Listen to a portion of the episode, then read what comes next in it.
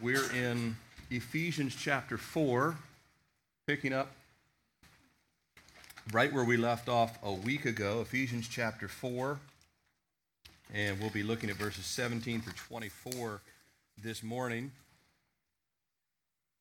17 through 24. I'll start off just reading verses 17. Uh, and actually, no, I'm going to read, I don't always do it, but uh, this morning I'll read verses 17 through 24. Let, let's you see the whole text in context and, and how it flows together, and then we'll kind of break it down a couple verses at a time. Raise your hand if you don't have a Bible. It should be marked. If you need one, we can put one in your hand. Should be ready to go. Starting with verse 17, Ephesians chapter 4.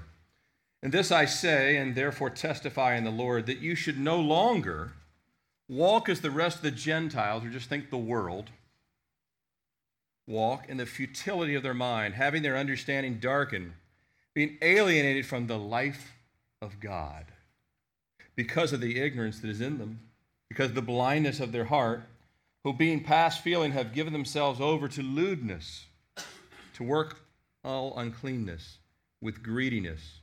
But you have not so learned in Christ, if indeed you have heard him and have been taught by him, as truth is in Jesus. That you put off concerning your former conduct the old man which grows corrupt according to deceitful lust, and be renewed in the spirit of your mind, and that you put on the new man which was created according to God in true righteousness and holiness. Lord, we ask that you would open our understanding to these scriptures, written about 2,000 years ago, and Lord, they are as true today, and they will be true a trillion years from now as the day you wrote them and gave them to your servant Paul. And Lord, open our eyes that we would hear from Jesus. Lord, I pray right now that you'd remove anything in this room, in our hearts and our mind, which would be a barrier to you speaking to us. We ask, Lord, that you would anoint this time. Use me, use your word, and Lord, may all of us have open hearts to hear directly from you. Drive out anything at all, Lord, that would hinder the work of the gospel this morning. In Jesus' name we pray. Amen. Now, if God, through his son Jesus, transforms a life, would you agree he's done that a lot? If God transforms a life, and that individual life that's been saved by grace never forgets what God has done for them. And that, that's what God wants all of us. He wants to transform us, that we never forget. But we, uh, that life just never forgets what God has done. And that life keeps their eyes on Jesus and on his love and on his commands. And this same life continues to come back to the altar of God's grace and mercy, continues, keeps coming back to the altar of grace and mercy reminded by the Spirit again and again and again, all through life, guess what we can expect? That life, we can expect that that life, the life of that believer in Jesus Christ, will be healthy, spiritually speaking. Not a guarantee of physical health, but healthy, spiritually speaking. Growing in the Lord, walking in grace, not perfect. No one in this room is going to reach perfection status, but growing walking, healthy, and impacting the lives of others, both saved people and unsaved people. I, am really glad when saved people impact my life. How about you? But I'm also glad when saved people impact unsaved people's life. Because the life of Christ is flowing through a life that has not forgotten, eyes are still on Jesus, and is walking in this grace. Now, if it's a scriptural expectation, and it definitely is, what can be the impact of an entire group of people, a group of believers, walking in newness of life? All walking in that same newness of life. All walking in purity. All walking in the Holy Spirit rather than the flesh and this world. Well, the impact will be exponential, wouldn't it? See what 12 apostles did? And we know one apostle, Paul, had a great impact. But and even he didn't do it alone. You ever read Paul's salutations? The end of his uh, when, he, when he writes, like to the Romans, he lists a laundry list of people that he said were instrumental in the work of the church. So he didn't do it alone. But this letter is written to you and me personally. If there was no one else in the room but you, or if I was standing here in the pulpit all by myself and you weren't here today, I could preach this same message because I would need it. And you would need it. Because it's written to us individually, but it's also written to us collectively. We are a body. Some of you are the kneecap, some of you are the foot, some of you are the shoulder blade. You hadn't thought about shoulder blades forever, did but now you've thought about it again, right? Because all of those parts are coming together. Now, think of 140 to 150 adults in this room, and we have actually more than that today. This room seats about 175, and we're pretty close to capacity. But we, we average between 140 150 a Sunday, and that c- continues to inch up, which pray with us. We're praying about that too. That's another future endeavor of what we do there. But think of 140, 150 adults filled with the power of the Holy Spirit. Not two, not 10, not 15, but 140 to 50 adults filled with the Holy Spirit. Not just saved and say, Well, I got my shack in heaven, which is not a theology. You will, not, you will never find that verse in the Bible. I know people like to talk about that, but there is no such thing. Jesus said, my ha- In my Father's house are many mansions. He never said there's any shack in heaven. That might allow people to say, well, I could live like I'm getting a shack and still get there. Well, that's a theology you may want to reread up on because it's not in Scripture. But nevertheless, we're not just saved, not just making it through us by fire, as the book of Job says, barely, barely getting by by the fire that just singes our garments and we just slid in. No, but filled with the Spirit, full of salt, full of light in the world day by day in your family, I don't know how many people are in each family. Some of these families are larger than others. Dr. Russ is populating Powhatan faster than other families, but, um, but the Browns are giving him a run for the money out there. So, uh, you know, the, soon we could take over the county just with, just with the families, but I digress. But if one person, if just one person in your family was living for Jesus, just one, that would be great. Because some families have zero. If just one person in your family is living for Jesus, that would be a good thing because it's far better than zero. God says, one soul all heaven rejoices over. But if your whole family was living for Jesus, all three of you, all four of you, all five of you, look at the wider influence that you would have and the number of lives that are touched by a college student that goes off to college that loves the Lord, by a high school student that loves the Lord, by a husband and wife in different places, and one's a man, one's a woman, different lives, different spheres of influence. I read the other day that without, the, without our pinky finger, you might not pay much attention to it other when you're biting your nails or uh, getting, you know, getting things out of them or whatever, you've done some garden work. Your pinky finger, take away the pinky finger, you lose 50% of your hand strength. Pinky fingers are important. You might be a pinky finger in the body of Christ. And matter of fact, you might be, God might have been calling you for eons now to go serve in a certain area, and you still keep resisting, and certain ministry will gain 50% strength when your pinky joins in. Amazing, isn't it? The pinky matters. Say, well, I don't know as much as the thumb. Doesn't matter. The pinky adds the force multiplier. Every single thing. Little, the Bible says, despise not the day of small thing. Say, well, I don't know the Bible as much as this person, so I couldn't serve over here. I couldn't do this over here. God would say, like he said to Jeremiah, who told you that? Because he said, I love, as my good friend Thomas Powell says it, stop saying that, he said to Jeremiah. The pinky finger matters. When all the 10 fingers work together, there's an increase in strength. And so we understand that God may use this pinky finger or this finger or another finger to reach someone that the other person can't reach, that the other part of the body can't reach. Sometimes I can reach something with my foot if I'm driving that fell, that if I tried to reach with any other part of the body, we could have an accident, right? You ever done that when you're driving? You at least got to move it and say, well, why? Because if it got under the pedal, we'd have a problem. But there's a reach that God gives each part of the body and I don't know what your reach is, but God has a reach that He wants you to be involved in. And we know the Lord's desire. We know He wants to love for, care for, use you and me personally, but He also wants to send us out together collectively. That's why we've been going through this chapter, and if you're taking notes, I've titled today A Whole New Walk Marks of a Healthy Church, Part 3. Next week will be Part 4, because God wants us to be a healthy church. Now, when you think of a healthy church, remember that you individually are a little temple, right? We have a temple that's residing by the Holy Spirit, so we're a bunch of little temples or little bricks put together that make one larger building. So we want to be a healthy individual member of the body, but put together, it becomes a healthy church. If all the bricks are solid, if all the foundations laid correctly, uh, then this walk is not just us one by one, but all of us going out two by two, three by three, four by four. You've probably heard this saying that clothes make the man. Or you probably heard this saying, dressing for success. You ever remember reading those books in college? Say, you got to wear this on your first interview, and you got to look a certain way, and make sure that you know uh, you're dressed correctly. And that is true.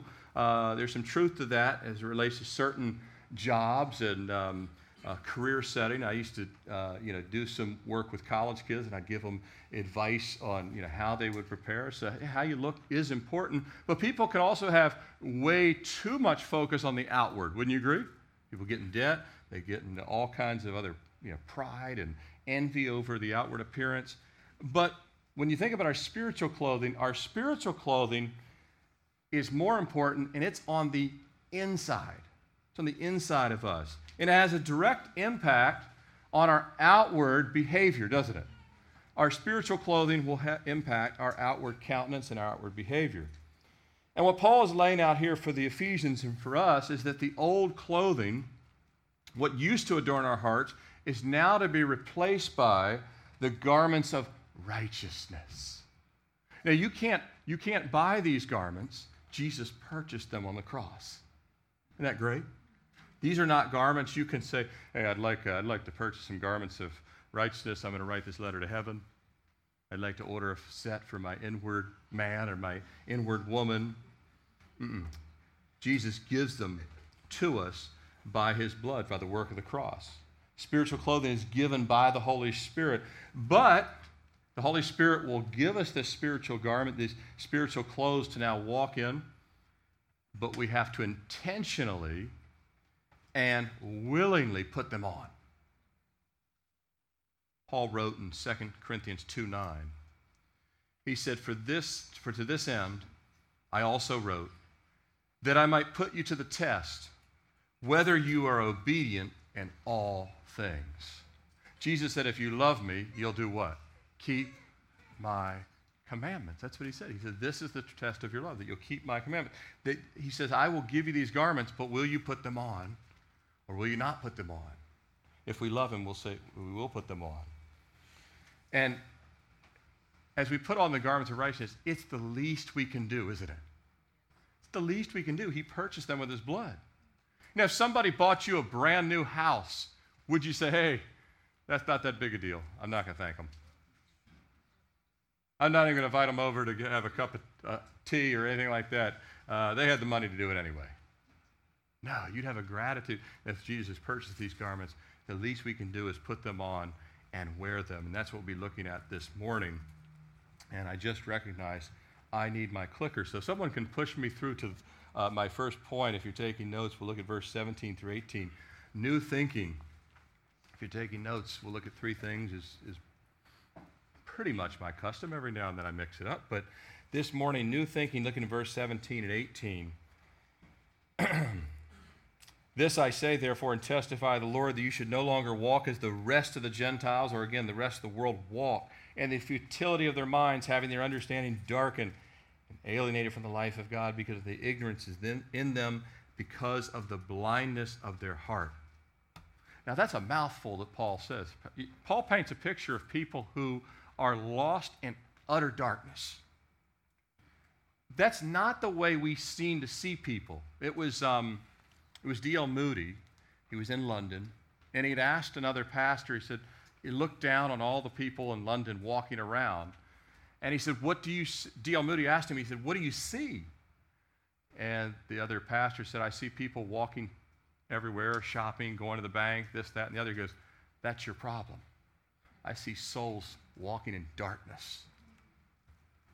Your problem is you just see them as pretty happy go lucky.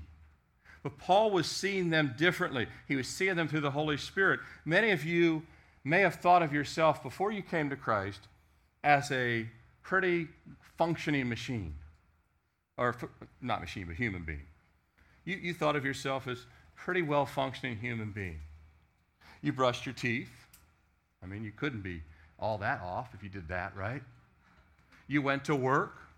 You maintained a job. You maintained your home. You actually fed the pets. You paid your bills. You even waved hi to your neighbor. Maybe even helped the neighbor out a time or two. Lent them the rake or this, that, and the other. Before the conviction of our sins, before our eyes were opened to our lost condition, we would have seen uh, most other people and we'd have seen ourselves as normal, functioning human beings, just, just a pretty good member of society, maybe even a decent person. From a human perspective, we'll typically see ourselves as pretty good, and we'll typically see most people as pretty good. Matter of fact, most people talk to, if you say, Are most people pretty good? They'll say, Yeah, most people are pretty good people. Yeah, there's the one and a, there's the there's a handful of Hitlers, Stalins, Mao's, Charles Manson's, racist, you know, all kind. There's a few. There's a few oddballs out there, but most people are pretty good. That's most people's perspective of themselves. That's most people's perspective of everybody else. That most people are morally pretty good.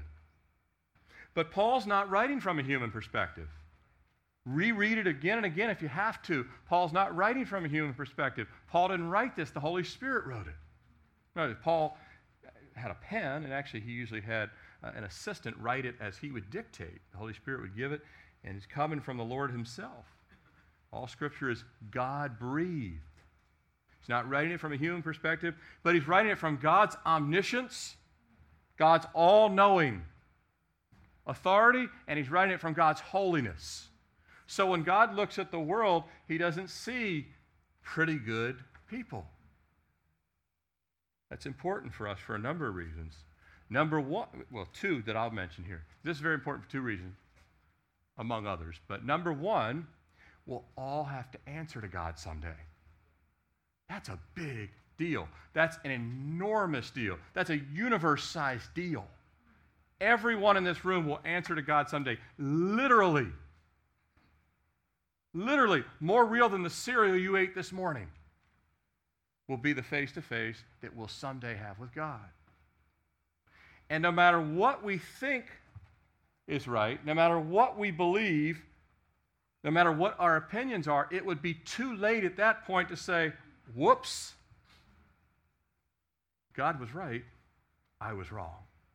Wouldn't you, wouldn't you agree? At that point, it's too late we meet him face to face, unless we're in the right standing. That's why that's so important that we bow now. Every knee will bow, every tongue will confess that Jesus Christ is Lord. We'll either bow now or we'll bow later. That's a true statement.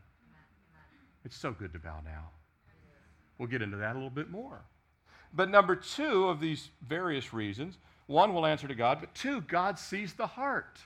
So we know we'll answer to him, but we know we can know definitively right now that God knows what you're thinking right this second. He knows if you're thinking this message isn't that great.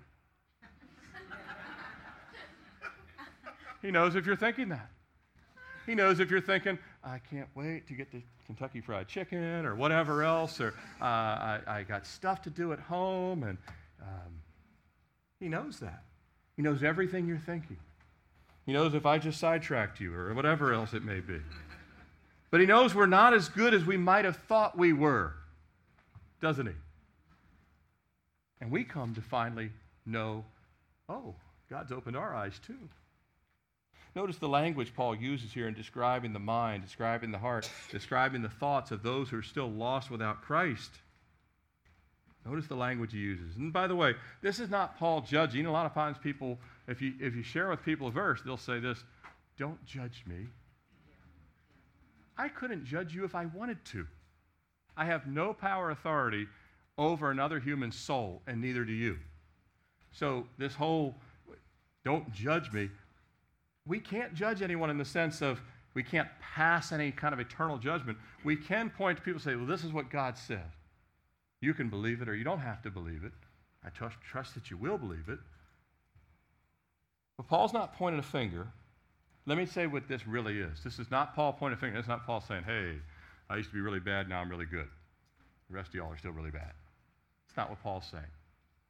This is God pulling back the curtain on mankind's heart. That's what it is. This is God pulling back the curtain on all of mankind's heart because we're all in the same condition as Adam and Eve. We're fallen. So he's pulling back the curtain on all of mankind's heart. And what, what happens when God pulls back the curtain of all mankind's heart? He shows us from his omniscient and holy perspective the depth and the nature of our sin. It's a lot deeper than we would think it is. It's kind of like, you know, they used to think when they were drilling for oil, the major oil companies, they would think, hey, there's probably some oil down there 100 feet. But turns out they now go miles down. Miles down. And the depth of our sin is miles deeper than we might have thought it was. We've been redeemed to no longer walk the way we did before. We've been redeemed once the Holy Spirit comes in our lives to walk differently. And by the way, this word walk, if you say, what is, what is Paul talking about this word walk here?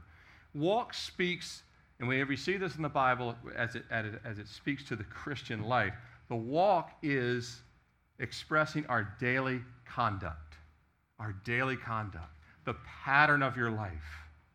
The pattern of your life. If, uh, if you've seen a great sprinter run and they fell once, you don't call them a faller. You still call them a sprinter. Why? The pattern of their life is running the race. Every now and then they tripped and fell. Do you call them, hey, there's the faller again? No. If they're the fastest, if Usain Bolt fell once, you'd still call him the fastest man in the world, right? Because he still would be, just because he fell once. The pattern of your life is walking in the Lord. And this, or the pattern of your life is walking in the world. Paul says it's one or the other. But we've been called to no longer walk the way we did. And this goes back to verse 1, by the way. If you look at verse 1 of chapter 4, remember he says, I therefore, the prisoner of the Lord, beseech you to walk worthy of the calling. Goes back to verse 1 of chapter 4 that this walk that Paul's talking about is we, are, we have to walk worthy of the calling of Jesus Christ. Where were we before Christ? Where were we before saved? I got saved, as most of you have heard me say so many times, and you'll hear it again. I got saved in 1995. I was a different man post 1995 than I was all the years before that. I was new in Christ. We might have felt we were functioning normal, good, but we were actually, from God's vantage point, in futility. Futility, think about it. Futility is like a 10 year old boy capturing an ant and putting it in a jar, which 10 year old boys like to do. I used to do this kind of stuff, right? That ant's going to have a lot of activity, but it's going nowhere, right? It will, it will go around that jar eight million times looking for an exit, but there is no exit unless someone divinely opens the jar and pulls the ant out. There's no escape. That was our life before Christ. We're like an ant in a jar going around and round and round, and the oxygen's going to end up, and eventually we will suffocate in that place. There is no life there, it's futile. So Paul says, uses this word. Look at the language he uses. He says, no longer walk the way we used to walk or where the world walked in the futility of their minds. In Job 15 31, we see this verse. It says, Let him not trust in futile things, deceiving himself for futility will be his reward. The world deceives itself into thinking, we talked about, uh, into thinking that what they're focused on is not futile when actually it is futile. We talked about this on Wednesday night. So if you were to talk to someone, let's say you go down to VCU and you talk to a college student. Hi, college student. What are you majoring? I majored in engineering. Great, great, great. Uh, so when do you expect to graduate? I'm going to graduate in 2022. Excellent. Then what? Well, then I'm going to hopefully get a job, uh, a really good entry level job, maybe even a little bit above entry level, make a good amount of money. Then what? Well, I'm going to buy the best car I can finally get my hands on. Okay, great. Then what? Well, I hope I get married. All right, so then after that, well, hope we have some kids. Great. What happens after that? Hope we get promoted like 10, 15 times in my life. Okay? Then what? Uh, well, then after that, I'm going to retire early. Okay, then what? Well, I'm going to travel the world. Then what? Well, then I'm going to just see all kinds of really cool stuff. Then what happens after that? Well, uh, I'll do more of that. Well, I, by my math, you're up to about 90. Then what? I guess I'm going to die at some point. Then what? Then what? All of a sudden, the conversation, well, I don't have time to think about that. You just told me from zero to 90. You don't have time to think about the most important part? That's futile. It would be futile. Jesus said, What is the profit of man if he gains the whole world loses his own soul? Either Jesus is right or we're right. He said that would be futile. To, to spend all of this time and energy to do these great things, to lower your golf score, to go around the world, to see Paris, to see Singapore, to see all this stuff, and then you die. And you have nothing to say to God other than, I saw the world. Jesus said, I, if you, Jesus said, if you'd have come to me, I'd have sent you into the world anyway, but to reach lives. So, aimless conduct. Our minds, before we get saved, for those of us who've been born again, he goes on to say that, again, he's kind of taken a look in the rearview mirror, having their understanding darkened, being alienated from the life of God because of ignorance, because of the blindness of their heart our minds were messed up even if we didn't recognize it. Even if we didn't recognize it. Do you know you can be carrying a virus even when you don't know it? Do you know you can be a carrier of a virus even though you don't know it? Do you know some people have had AIDS like for five years until, and they, they didn't even know they had it until a blood test shows up? But all of a sudden that can turn on a dime and become very destructive inside the body. Jesus said, You have an incurable condition whether you realize it or not. Well, I don't feel that. Well, God says it doesn't matter if you feel it. I'm telling you from heaven, it's there. And, and we're wise to believe God. See, before we're saved, we're focused on happiness. We're focused on ourselves. We're focused on our ambition. We're focused on all these things. But God says all those things will be poof, wood, hay, and stubble gone the second we slip into eternity. Fact or fiction? That's fact. That's biblical fact. And so he uses these words that we were darkened. Our understanding was darkened. Satan, by the way, wants to keep people in the dark. He wants them to think that the most important thing on planet Earth is their fantasy football league. He wants them to think the most important thing on this earth is their ability to complete 15 triathlons. That it's their ability to be smarter than someone else. That it's to have four, not just one master's, but maybe even four that it's their money and the bank that's more than the neighbors, and they can, on occasion, let people know it. Right? He wants people to be darkened by that thinking. That's not from God, that's pride. That's the desire to put ourselves above other people. Jesus descended below everybody else when he should have stood on top of everybody else, right? Our minds were messed up, they're darkened. We're focused on the wrong thing. He says we're alienated from the life of God. There, we had some kind of life, but it wasn't the life of God. Now, here's the thing about the life of God versus every other life the life of God is eternal. All other kind of life dies. You can watch this in anything. Eventually, that plant you bought will die. If it's in my house, it'll die sooner because I'm not as good with them as maybe you are. But everything will die the redwoods of California, the great oak trees, eventually a lightning bolt hits it, something happens, forest fire. Eventually, God says the whole earth will be consumed. Everything has a shelf life. True? The milk you buy, everything has a shelf life. But except for God's life. Jesus says, I am everlasting life. Isn't that great? It's a different life. But we were, we were estranged from the life of God. We were estranged from eternal life. We were in ignorance, Paul says. Ignorance. You talk to someone and say, Well, I don't believe the Bible's true. You know, um, you almost every time I talk to someone like that, they've hardly read any of the Bible. almost every time. So I say, well, how much have you read? Oh, uh, uh, uh, I just know it's not true.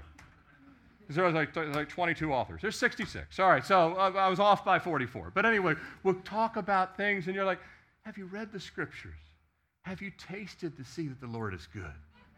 Or have you only heard that this fun thing or that fun thing is good? And by the way, usually, you know, when people follow all the world's thing, they end up hugging the toilet or something, and they wonder why this stuff happens.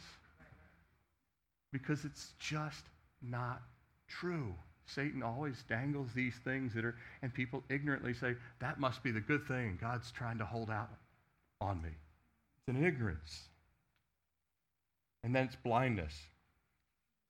Paul was blind. Paul, Paul thought he was mighty for God before he got saved, didn't he? He was killing Christians thinking he was doing God a service. Talk about blindness, right? Totally blind. I was watching a special recently on Jim Jones. Remember, he took in 900 and some people drank cyanide to their death. And I was, I watching it, and I couldn't believe how blind these people are. The guy's saying he's like a Messiah. The Bible clearly says, don't follow anyone who says they're Messiah, except for the Messiah who's in heaven, sitting at the right hand of the Father. But people are blinded. Satan blind. By the way, he'll use anything. He'll use religion. He'll use immorality. He'll use fun. He'll use just busyness. I think that's the biggest one in America right now. Satan says, I'll just keep you so busy. And when you're out of your car, headphones, when you're out of the headphones, you put on this, and when you turn this on, you'll turn this on, and turn this on, turn this on, turn this on, and you'll wake up and you're 58. Let's look at the next. Um, oh, but Paul says this. Well, we'll get to that in just a second. Let's look at the next verse, 19 through 22. Who being past feeling, being past feeling, have given themselves over to lewdness, to work all uncleanness with greediness, but you have not so learned in Christ. If indeed you've been if indeed you have heard him, been taught by him, at the truths in Jesus that you put off concerning your former conduct, the old man which grows corrupt according to the deceitfulness of lust. Let's look at the next one new actions. Thank you, Sound Booth. You did a great there. You already had it for me. What Paul then transitions to is not just the thoughts, but now it's the actions. What starts out in our mind ends up happening. What starts in the mind never stays there. You cannot think sinful things forever and just keep it there. It eventually will manifest. You wonder why some of the crimes that are committed, and you're looking at them, you're like, how in the world does this happen? What starts in the mind eventually gets played out in actions. It's a, uh, it's a sinful thought that will eventually become a sinful action. It's like a fire. A fire spreads well beyond the original sparks, doesn't it? You, you see this massive forest fire in Colorado or Utah, and you see planes battling, and all these, you know, firefighters, of 400 firefighters fighting, and they say it was a small campfire on a Friday night. Unbelievable. But that's the way sin works. But the reminder here is that he says, But you have not so learned in Christ. The things that start in the mind, if they're holy and right, they'll also work out into actions. Isn't that good to know? The things that are righteous and holy will also work out into actions. Before I was saved, I never envisioned myself standing at 11900 Genito Road, standing up here on this Sunday morning talking about the gospel to you. I thought I would be playing beach volleyball still, or surfing, or watching something on TV, or reading the Wall Street Journal, or anything but here. And God says, No, no, now that I've changed your mind, I'll change your actions. You'll have a different set of actions. You'll actually have works that'll be done in the Holy Spirit. Just like if you focus on the sin in the mind, then works from the devil will start to flow. But the reminder here is that the thoughts of the lost, the thoughts of this world, they perpetually are in a downward spiral. You ever notice that things seem to wax worse, not better, on the world stage? Did any of you, before you came to Christ, even just think of your own life, before you came to Christ, can you look, think back and say, I do remember at times the thought would pop in my head how did I get here? I never thought I'd say this, or do this, or think this, or act on this. You don't need to raise your hand because no one needs to be saying that. What, what was that that you just raised your hand about, right? Some things are just left at the cross. Praise God for that, right? But some of you in this room can think back and say, yes, that thought hit me because it did me. I never thought I'd do that. Never thought I'd say that. Never thought I'd watch that. But things can go from dark to darker. Romans chapter 1 makes this clear. Things can go from dark to darker, and we don't have time to turn there, but Paul says that, that, that depravity can get worse and worse and worse. That what starts out in the mind, a person can so sear their conscience, they can be given over to certain sins. Given over where you, you can talk to people that are so deep in sin, they'll say these words, I can't stop it. And they mean it. And it can be grotesque things. It can be pedophilia. It can be murder. It can be gang banging. All these things that I can't stop it. And in a sense, they are telling the truth at that point because they've been given over, but the Holy Spirit's greater, right? The man of Gadara couldn't stop cutting himself until Jesus comes along. You have to have a force on the outside, God, that is greater than the force of this world. Jesus greater is he that is in you than he that is in the world. So, in a sense, that's true. People can't stop it. They're given over to evil influences. Some people even are then possessed by demons. That's real in the world. We saw, we believe we saw it firsthand in El Salvador. I believe I've, I've seen it here in America too, in certain instances. Paul says, he goes on to say, who being past feeling. You ever seen crimes and, you're, and you've seen them on TV and you say, that looks like there's no conscience at all? It's true. Paul said they've passed feeling, they don't feel anything anymore. We've talked to incarcerated people that say that they feel that, but God, I've also seen Him penetrate their hearts and then be completely transformed and have feeling again. And new feelings they've never had of love, of mercy, and of grace. Paul says here, past feeling, give themselves over to lewdness, to work all uncleanness with greediness. This is rampant immorality, no moral compass, no regard for what comes out of the mouth. And notice the three areas of sin that Paul talks about lewdness, which is speaking primarily about sexual immorality. Satan loves the whole world to be in bondage to sexual immorality. That's why pornography is exploding in our time. Exploding. He loves immorality. He loves people to be in uncleanness. You know, in the Netherlands, they, they a few years ago, I don't know how far back, they said they were going to uh, start euthanasia, but it would be very rare. You know, it makes up 4.5% of their deaths now. It's not rare. 4.5% of the deaths, that's, that's getting to be a big number. Uncleanness, unclean thinking. He goes on, he says, greediness. You, you realize how greedy the world is? People that don't care about other people all about greed. You know, people at the top of the drug business, they don't care if people at the bottom are going to die before they're 30 strung out. As long as they have their money, right? They couldn't care less. Corporate CEOs can be just as bad. White collar versus black collar or uh, underground mafioso, whatever it is, greed is greed in God's economy. You know, by the way, what Paul mentions here, if you say the would say, if, if this is the, if God's pulling back the curtain on all of the human heart, what's kept the world from turning into the seven year tribulation already? Nothing but the restraining of the Holy Spirit. Do you realize if God pulls his hand of restraint off this world, we would destroy each other in about a month? It is nothing but God's common grace that's kept the world from imploding and he will keep it that way until his church is done with its mission. Amen? Amen? That's the only thing. There's nothing else. You can look at the scripture and say, what stops the world from every situation being Cain and Abel? Nothing but God. It's his common grace. It's his common grace. It's the restraining that will someday be taken away. When that's taken away, the Antichrist will pull everybody into a pit like this world's never seen before. But Paul, uh, John says in John 1, 2, 16, uh, 1 John 2, 16, for all those in the world, the lust of the flesh, the lust of the eye, the pride of life, is not of the Father, but is this world. That's the course of this world. This world is full of pride, full of lust, full of flesh. But uh, again, to go back to the original thought, the difference is if people are not in San Quentin for a triple ha- homicide, they don't think they're part of that lust of the flesh and pride of life. They think that's somebody else, but God says, no, that's you too.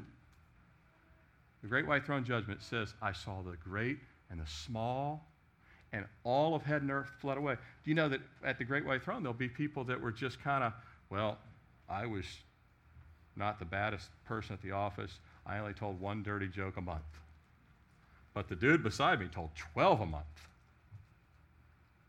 But they'd be in the same place if they had never repented, right? Both would be in the same place. So God is saying, look, the pride of life, the lust of the flesh, the lust of the eyes, this is the common walk of the world. But Paul said, but you've not so learned of Christ.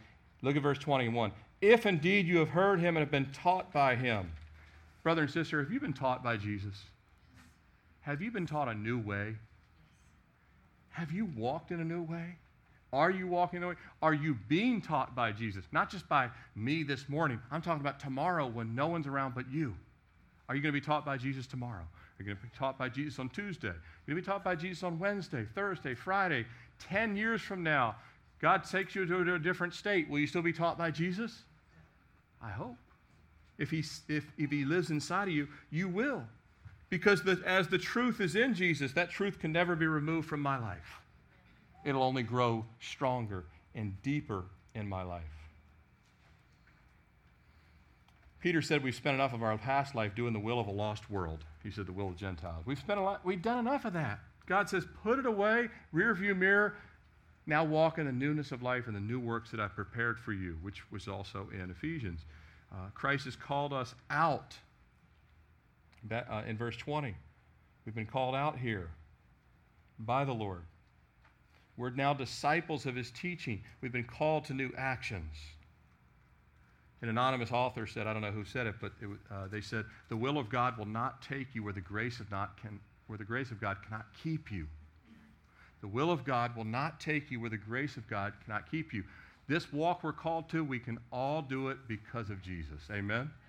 He has not said the only people who can pull this off are Paul, Peter, John, Moses, Abraham, and a handful of others. The rest of you, you're going to fail miserably. Last one we'll look at this morning. We've been called to um, new thoughts, we've been called to new actions, and we'll close with uh, verse 23 and 24. We've been called to new lordship. And be renewed in the spirit of your mind, that you may put on the new man which was created according to God in true righteousness and holiness. And be renewed and put on. J.C. Ryle said, we are to order our lives by the light of His law, not our guesses about His plans. The, the law is the Word of God. Thy word is a lamp unto my what? Feet. We know what to do because our Lord has given us our marching orders. He's given us the list. He's given us the command. He's given us the scriptures. We don't have to wonder anymore. Dr. Charles Stanley has a great uh, teaching in a book I, have been reading by him about God's, um, his determined will versus his desired will. You know what God's determined will is? Here's God's determined will I will send my only begotten Son. That'll happen. That did happen, right? Yes. I will someday judge the whole world.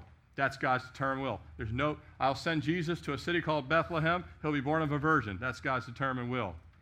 You know what his desired will is? He, I desire all men to be saved. Guess what comes with the desired will?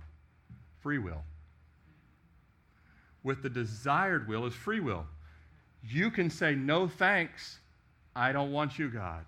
Or you can say, Please have mercy upon me. And God says, Now you have followed my desired will. The determined will was the sending of Jesus.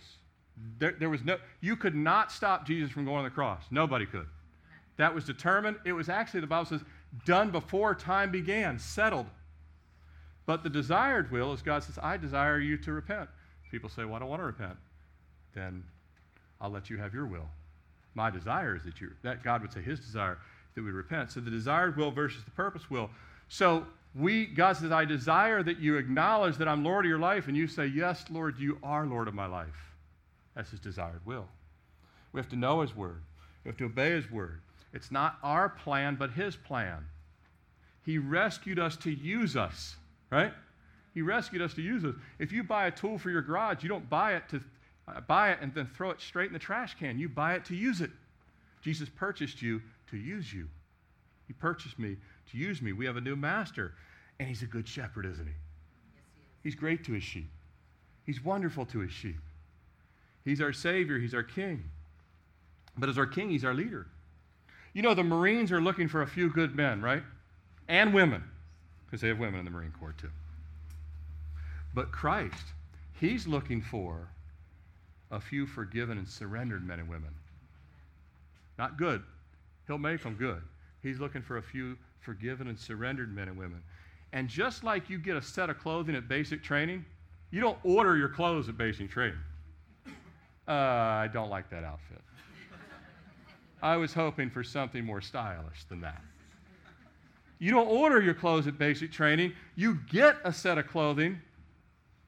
And Jesus gives us a set of clothing of his righteousness and his salvation. But now we have to put them on, right? You have to put them on, be renewed in the Spirit. You have to put on the new man, verse 24. You have to put them on. Jesus says, No, they sat on your bed for a week. When are you going to put them on? Well, I'm waiting for a more opportune time to put them on. Jesus said, You're naked. Put them on now, right? Now is the time to put them on.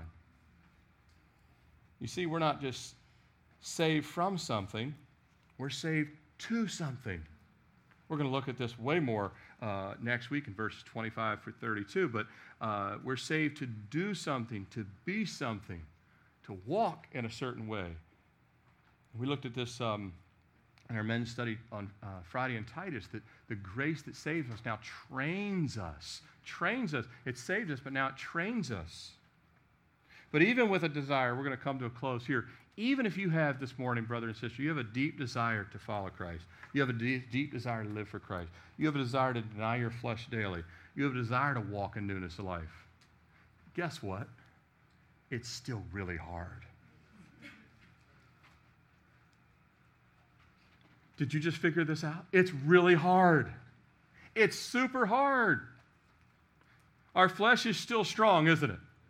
Our flesh still wants to say whatever it wants to say with no consequences.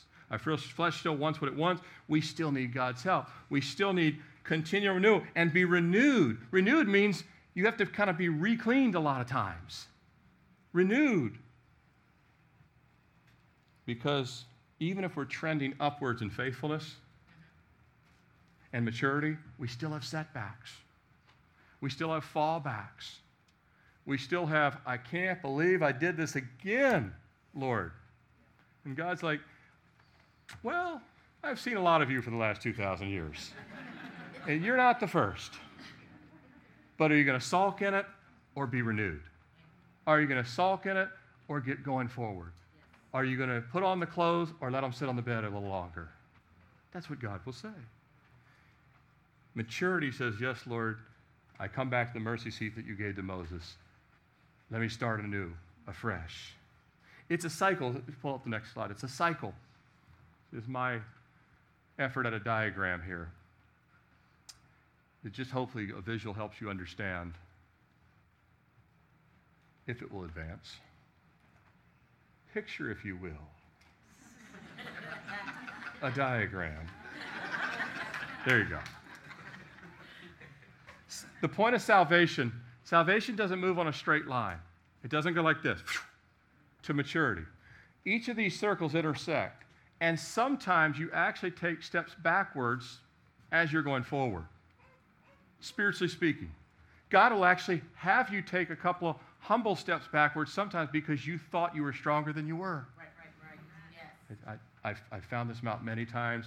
Lord, I, I know I'll keep finding it out. But anyway, we keep going, and but yet as he kind of sends us back, recrossing paths what we thought we had already figured out, we get mature, more mature and more humble, and we're growing in grace, and we're expanding in God's use of us. He's widening our horizons and touching life. And that's called a work of sanctification. And it takes a lifetime.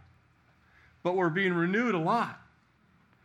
And this time next year, you might revisit the same verse you saw 10 years ago, and it'll, it'll hit you in a way it's never hit you before. And God had retraced the circle and said, You thought you learned everything there, but actually you learned 2% of the 100% I want you to learn there. The next time up, you're up to 6% learning in that area. I don't know how this works. I hope that makes sense to you. It, but it's a cycle of renewal and growth.